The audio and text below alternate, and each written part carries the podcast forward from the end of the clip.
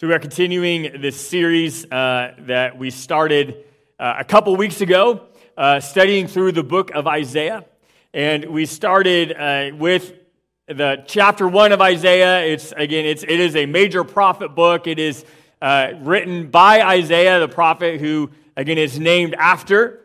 Uh, we learn in the very first verse that it, it was written by Isaiah and that he is writing down the visions he received from God and that's what a prophet does is they receive they receive these messages or visions from God and then they would be passing them on to uh, to the intended audiences. And again, in the Old Testament, in this time, they did not have the Holy Spirit in, in, in every believer. And so they needed this connection between them and God. And, and in this, this season of Israel's history, God spoke to uh, the Israelites through prophets. And Isaiah, again, was one of those prophets. His ministry spanned uh, the, the reign of, of several kings. We see that in the very first verse.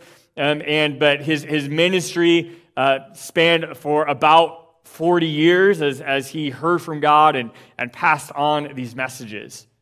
And yet we've seen already in the book of Isaiah that, uh, you know, that his messages were not always positive ones. In fact, most of it is is judgment, right? And, and struggle that, is, that Israel is going through. Again, as we, we looked at verse 1 again, and come in and these kings, and, and we see all of, all of excuse me, we see all of this time and this, this historical record that it covers.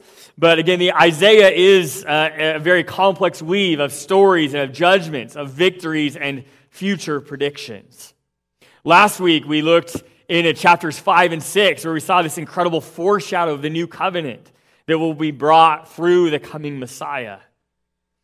As, as Isaiah uh, examined and described this vision that he had and where he fully surrendered to God's plan for not just him, right, but for Israel and for these messages that he was to bring. And, and he accepted this very hard job, right, of going and, and delivering these messages. And, and even when God told him that the people aren't going to listen to you, they're not going to receive it, this is going to be a hard job, but yet it will always be worth it. And now, as we continue in our study, we are going to move forward into uh, chapter 7 today, which is where we're picking back up. And because after this vision, after Isaiah accepts this, this, this job, this role that God has for him, um, he sends him to go talk with King Ahaz. And as he does that, um, he, he goes to him, and, and, and just as God told him, the message was not received well. In fact, uh, the king pushed back on him, and, and uh, he did not like this prediction that came from Israel. And then we see at, at, at, the beginning of chapter 4, after he comes to Isaiah or to King Ahaz and tells him this, then we hear this, this one, this glimpse, uh, of sign of, of God's hope where it says, All right, then the Lord himself will give you a sign. Look, the virgin will conceive a child, and she will give birth to a son, and will call him Emmanuel, which means God is with us. Now, as we see this verse, this, this verse again is, is a very popular one that we read at Christmas time, right, for obvious reasons. Uh, but this literally was written hundreds of years before the birth of Christ. And this verse is a glimpse of hope in the midst of some very hard truths. This is a, a reoccurring kind of theme throughout the book. We see this kind of this style or, or pattern of where there is lots and lots of judgment and hard messages, but it's also sprinkled with some glimpses of hope. And, and in the midst of, of these, these hard predictions and seasons that Isaiah brings to King Ahaz, there is this glimpse of hope of a Messiah, right? Of, of, of future salvation for, for all of the world. Now, what follows this verse is the, is the prediction and warning of an invasion by Assyria that will destroy their country. In a very hard message. And then we see, um, after Isaiah delivers this message, and, and then we, we want to, I want to pick up this morning in Isaiah chapter 8. And we're going to, um, so if you have your Bible with you, I encourage you to open with me to Isaiah chapter 8. We're going to start at verse 11. If you don't have your own Bible and you're here with us in person, there are Bibles provided for you in the seats, so you're welcome to use. you'll notice the page numbers there where you can find this passage in those Bibles. If you're with us online, hopefully you have a Bible close to you and you can follow along. If not, I'll just read it for you. We're going to read verses 11 through 22. And it says, The Lord has given me a strong warning not to think like everyone else does. He said, Don't call everything a conspiracy like they do, and don't live in dread of what frightens them. Make the Lord of heaven's armies holy in your life. He is the one you should fear. He is the one who should make you tremble. He will keep you safe. But to Israel and Judah, he will be a stone that makes people stumble, a rock that makes them fall. And for the people of Jerusalem, he will be a trap and a snare. Many will stumble and fall, never to rise again, and they will be snared and captured. Preserve the teachings of God. Entrust his instructions to those who follow me. I will wait for the Lord who has turned away from the descendants of Jacob. I will put my hope in him. I and the children the Lord has given me serve as signs and warnings to Israel from the Lord of heaven's armies, who dwells in his temple on Mount Zion. Someone may say to you, Let's ask mediums and those who consult the spirits of the dead. With their whisperings and mutterings, they will tell us what to do. But shouldn't people ask God for guidance? Should the living seek guidance from the dead? Look to God's instructions and teachings. People who contradict his word are completely in the dark. They will go from one place to another, weary and hungry, and because they are hungry, they will rage and curse their king and their God. They will look up to heaven and down at the earth, but wherever they look, there will be trouble and anguish and dark despair. They will be thrown out into darkness. Now, as we read these verses, these predictions, these explanations, I don't know about you, but I read these words and thinking, are these, were these written last week? And the reality is, they were written 2,500 years ago.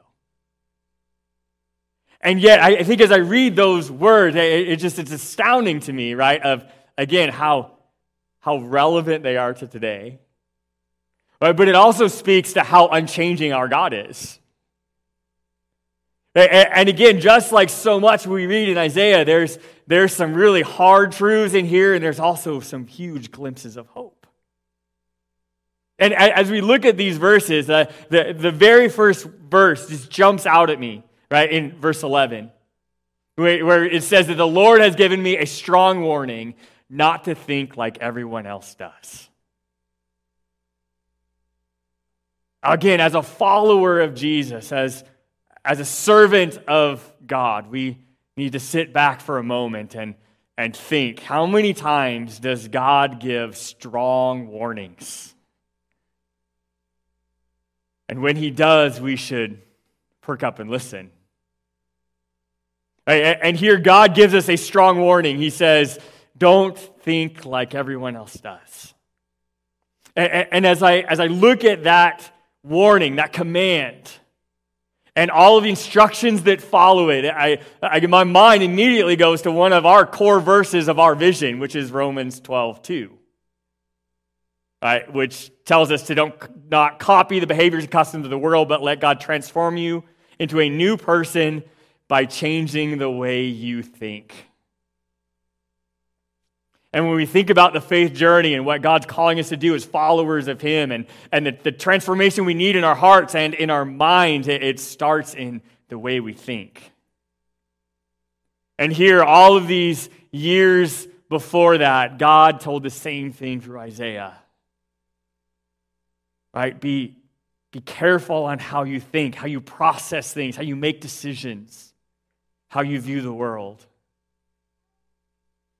Don't think like everyone else does, but, but think differently, right? Be, be a, a, a holy nation, a set apart, right, for, for a different purpose and, and, and, be motivated by different things. And, and then what follows here in these, these next verses that we read is, is God breaks down on how we should think differently.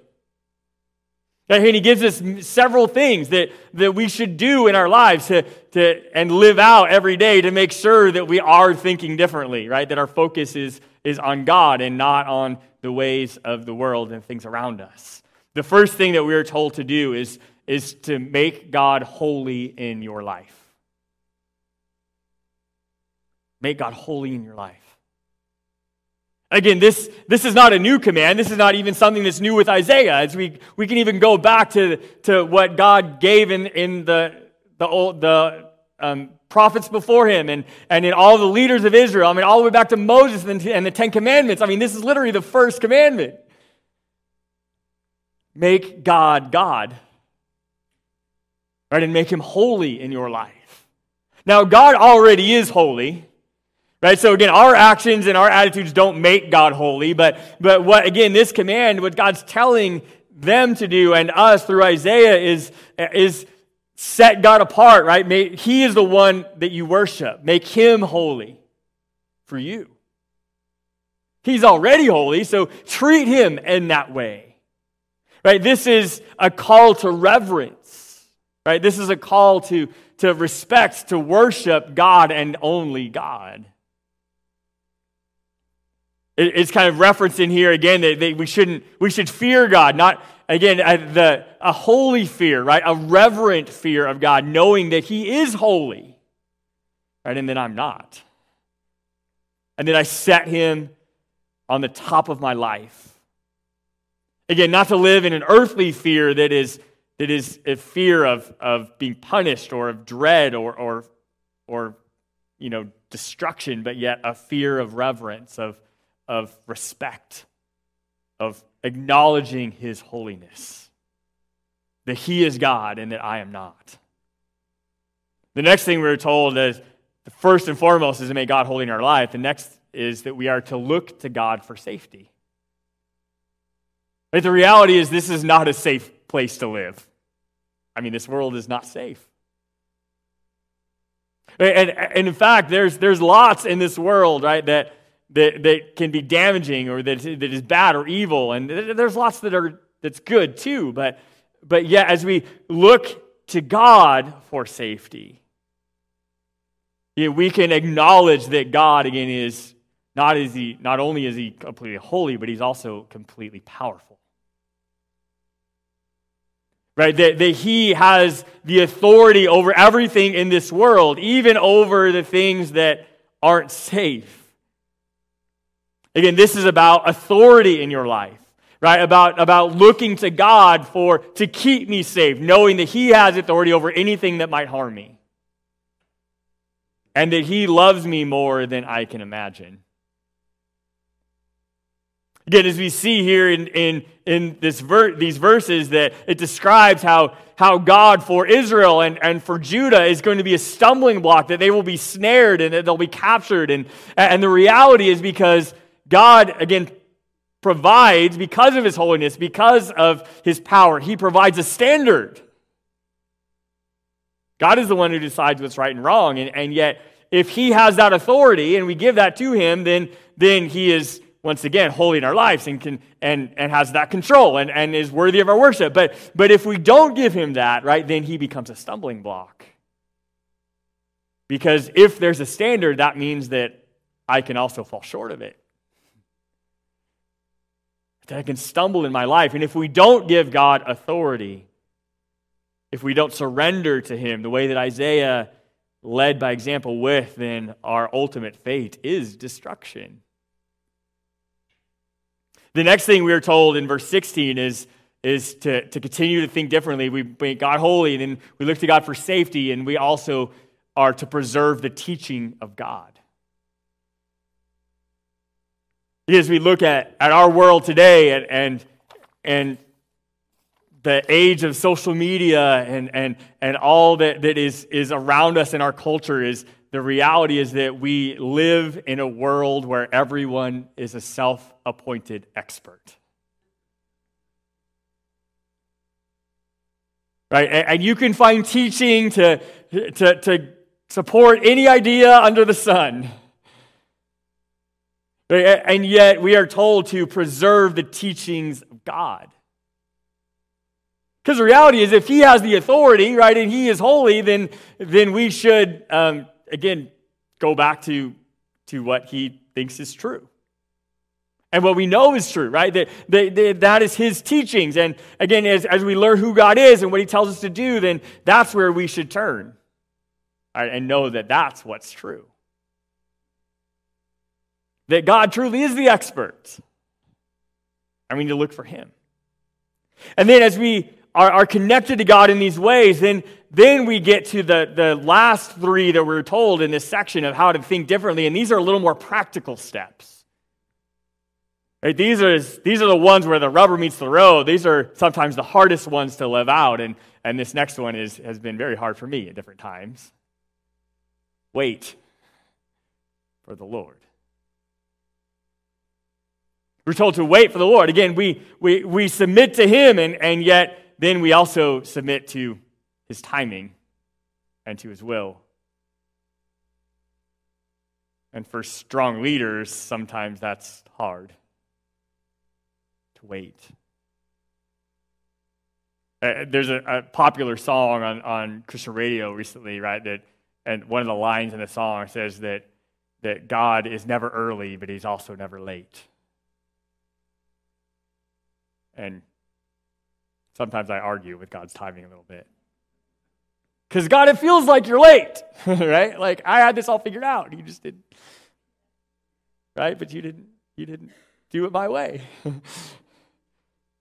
which, which leads though to the next one. Again, if we truly are waiting on the Lord, it, it also means that we will put our hope in Him. Right? And knowing that God is in control, that He is working, that, that He is the ultimate authority, that, that, that again, I will turn to Him for what He will provide and for what He will do and, and for His guidance and, and, and everything I need in my life. But my hope is in Him. And the reality is that, that the world tells us to put our hope in ourselves. In fact, the, the self help section in the bookstore is, is huge. Right, one of the best selling genres in America. And yet we are told to put our hope in, in Him. Again, think differently than the world. And, and as, we, as we wait on God, as we, as we put our hope in Him, then, then the last step we are told to do is to look to God for guidance. I, I, I would say today, as we say to look, again, do we truly look to God for guidance or do we just Google it? Right? When we should look to God first. And when we do, again, we, we then receive the guidance we need as, as we, we look at our own core values of our church. That, that core value number one is that Jesus Christ is the destination of our journey, right? We make God holy. Everything is about Him, He's at the center of what we do. And then we know core value number two is that Scripture is our foundation and roadmap, that we look to Scripture for guidance and for what the next steps should be in, in our faith journey. And as we look at, at all of these things that are laid out here in these verses, we, we again are reminded of the, the overall premise, right, from verse 11, that, that all of these things will help us to think differently than the world and keep our minds focused on, on who is God and where we lie in that pecking order. As we look at these things, the uh, we see this, this kind of story continues, and, and then we end up here in, into chapter 9. And, chapter 9 includes one of the most famous passages of all of Isaiah. But before um, we get into that passage, uh, we start with this 9 verse 1, which is the, the transition out of, out of this, this prediction that Isaiah gives of how to, to think differently. And then we see in verse 1, he says, Nevertheless, that time of darkness and despair will not go on forever. The land of Zebulun and Naphtali will be humbled, but there will be a time in the future when Galilee of the Gentiles, which lies along the road that runs between the Jordan and the sea, will be filled with glory. Again, it's easy for us to, to look at the Gospels and, and from, from our perspective in 2021 and looking back at the cross and at everything that, that Jesus did and, and the life that he led and all that he accomplished in his death and his resurrection to see exactly what God meant, right, through this prediction. Because, again, Jesus of Nazareth, right, in Galilee. We, we understand, right, what God has done because hindsight seems uh, is always 2020. But yet, when we look at Isaiah and, and at, at Israel and Judah and the original audience of this writing, it's, it was not so easy for them. In fact, this passage is exactly the prediction right, um, that, that we're reminded of here that, that Jesus wouldn't be recognized by his own people, that they didn't recognize him coming, and even when he was there, we can read again through the Gospels, right, that, that his own people didn't recognize him as the Messiah. Isaiah is predicting here that the religious leaders would get it all wrong. And however, as we read this description in these following verses, it's, it's easy to see how their expect- expectations were so skewed. Right? They had certain expectations of what God was going to send and, and, and how God was going to redeem the, the nation of his people. So let's read this famous passage, Isaiah chapter 9, verses 2 through 7, where it says, The people who walk in darkness will see a great light. For those who live in a land of deep darkness, a light will shine. You will enlarge the nation of Israel, and its people will rejoice. They will rejoice before you as people rejoice at the harvest and like warriors dividing the plunder. For you will break the yoke of their slavery, lift the heavy burden from their shoulders.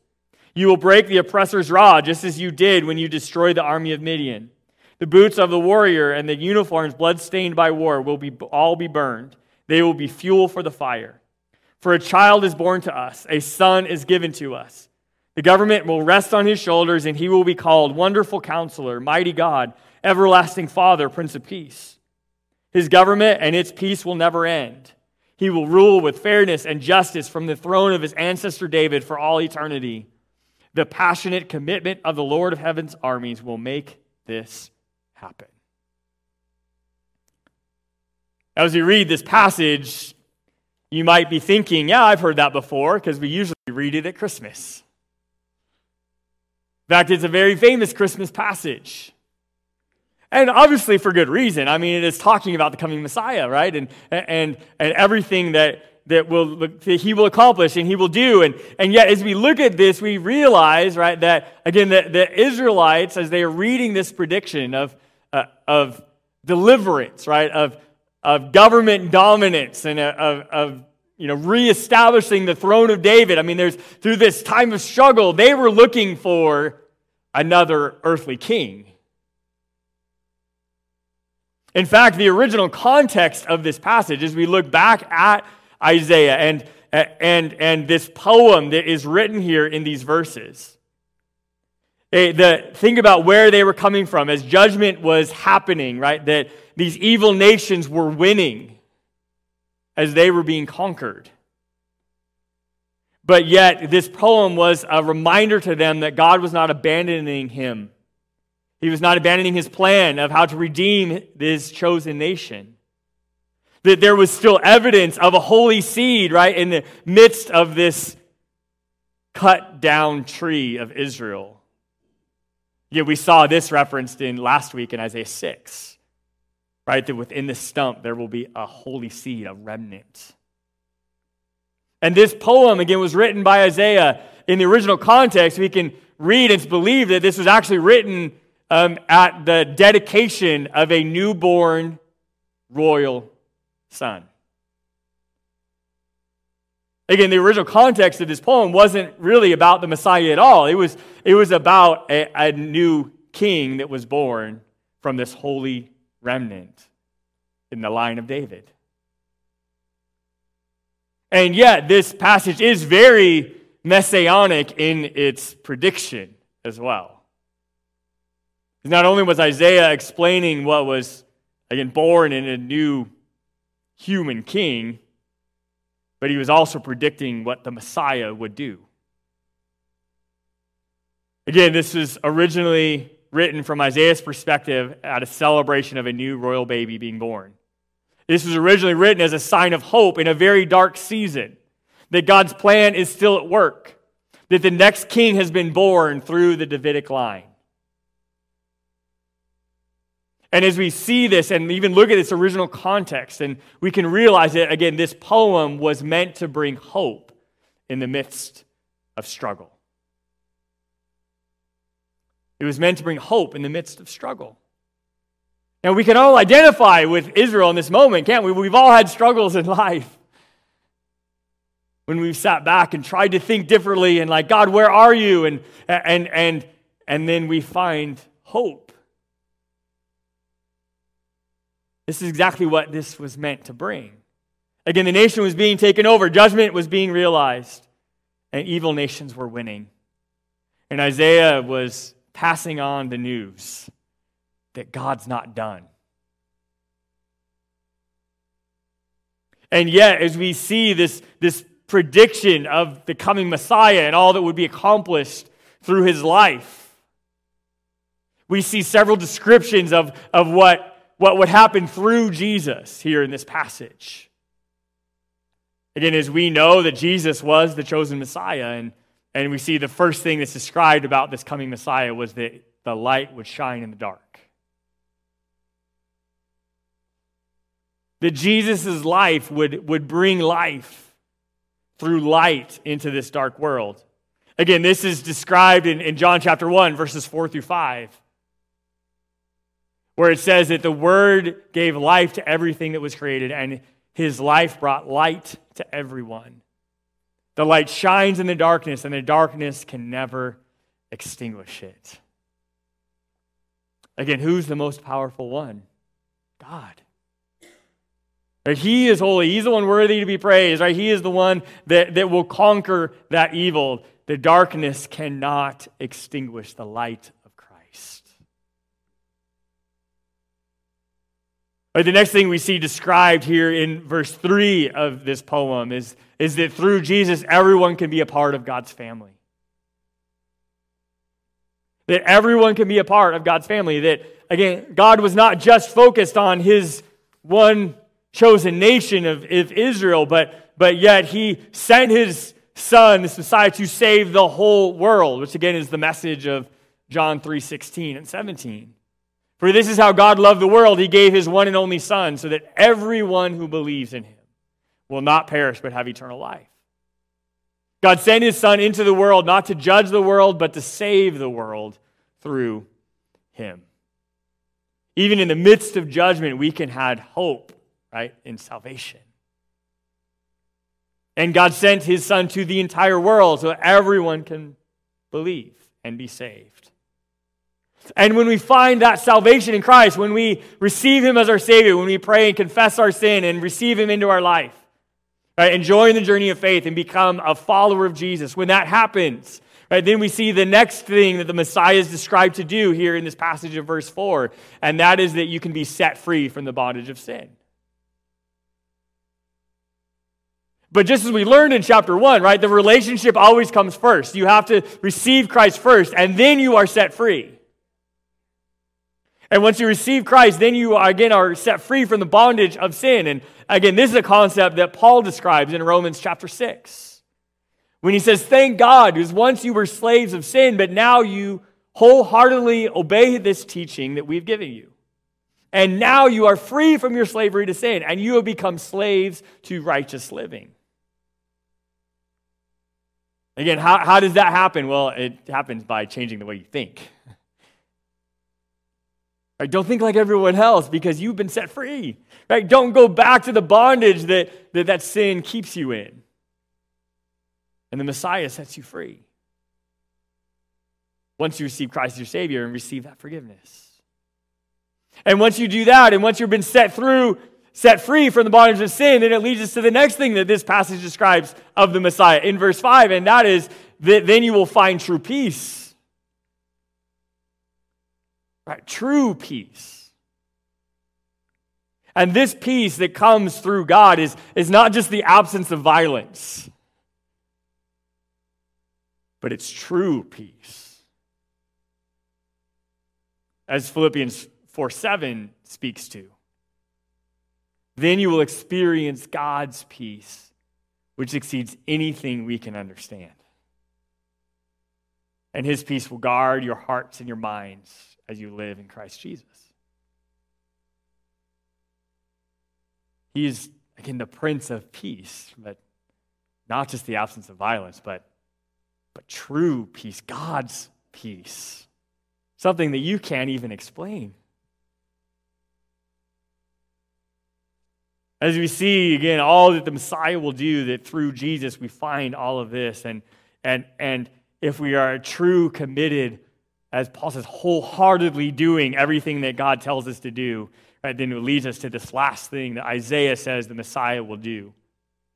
And, and that is that we will serve an eternal king who sits on the throne of your heart. Again, a God of all authority who is holy. I mean, we go back to, again, the previous passage and we see all of those things play true to the fact that he is a king, that God is the king. He's an eternal king, and a king that will rule starting on the throne of your own heart because God is not just a big, powerful God, but he's also a personal God. A God that loves you more than you can imagine and a God that wants to sit on the throne of your heart. And as we see this overall concept, right, of, of what the Messiah was to accomplish, again, Israel was looking for an earthly king, right, to come in to, to reestablish the government, just like David had done in the, the glory days of Israel's history with David on the throne. And, and they were looking for, for a, a, an earthly king again. And yet they, they miss the point, right? And, and, and yet, as we see, that's exactly what Jesus describes in John 18 right, Uh, in his conversation with Pilate, where Jesus answered, My kingdom is not an earthly kingdom. For if it were, my followers would fight to keep me from being handed over to the Jewish leaders, but my kingdom is not of this world. And again, I, I, we are thankful for that, right? We're thankful that this world is not our home. Right? That when we read these words, right, that were written 2,500 years ago that still apply strikingly so to, to our culture today, we can sit back and be like, Lord, thank you that this is not where we have to stay for eternity. Because this world is pretty messed up. Right? And yet we serve an eternal king. Right? And, and his, he is God who is on his throne in heaven. And heaven will be reestablished at his second coming of Christ, right? To be here in the new heaven and the new earth. But until that time, he also sits on the throne of our hearts. And the more we have of God in our life, the more that he transforms our heart and transforms our mind and changes the way we think so that we don't see the world or evaluate the world the same way that a non believer would. And we see all of this and, and, and get how can this all be accomplished? Right? Can we truly put our trust in, in the fact that God will do all of this? Again, this, this original poem was, was given to Israel to bring them hope in the midst of struggle. And you can imagine them even in that moment and thinking, can God really do that? Because right now it looks pretty grim. And yet, we see at the very end of this poem, the, the, the conclusion of this passage, the, the second part of verse 7, where Isaiah says, The passionate commitment of the Lord of heaven's armies will make this happen. I encourage you to underline, circle, put stars around it, around this phrase of the passionate commitment of the Lord. Because God has not abandoned us. He is still the king. He is on his throne in heaven. He is on the throne of our hearts as committed followers of Jesus. Again, Israel found hope through the future arrival of the Messiah. And we now, looking back at the cross, we, we have seen and, and experienced the Messiah every day, right, in our lives and following him. But we also can find the same hope as we look forward to the second coming of Christ. When his kingdom will be eternally established in the new heaven and new earth. Because the reality is that the passionate commitment of the Lord has not changed that God can be trusted, that God will keep his promises, and that God brings everything described here, he still brings to our lives today. And just as we can look at the descriptions of Isaiah and think, man, those having starking parallels to today, right, all of the hope also applies today. Again, I don't know where you're at in your life, I don't know where you're at in your faith. But my hope is that today you will find true hope in Jesus. That the Messiah has come. He lived a sinless life, he died on the cross, and he rose again on the third day so you can be saved. And you can find all that's described in these passages. Have you received Christ as your Savior? Have you joined the journey of faith? If not, you can do that today. And if you have, are you finding your hope? Are you putting your hope in God every day? Right? And, fulfilling everything that He's called us to do as we, as we live fully surrendered to Him. Right? And we can find hope in the midst of the struggle, light in the midst of the darkness. Find an eternal King in the soup of self appointed experts. And as we think about that in our lives and, and every day, I want to leave us today with this famous verse that's not just a Christmas verse. It is a verse that we take with us every day as we walk with Him and move forward in our journey. And that is the final thought for today, which comes from Isaiah 9 6. For a child is born to us, a son is given to us the government rests on his shoulders, and he will be called Wonderful Counselor, Mighty God, Everlasting Father, Prince of Peace. I hope God is all of those things to you today. And if not, you can pray and receive him as your Savior. You can commit your life or just praise him for what he's already done. But is he your king? Are you thinking differently than the world? I hope so. God, we praise you that you sent your son, God, to be with us every day. Lord, we thank you that after his death and resurrection, God, that he created a way for us back to you, for sins to be forgiven, so that we've been washed clean and that we've been given the Holy Spirit and that we feel your presence with us every day. Lord, as we go this week, may you help us to live out the truths of our faith.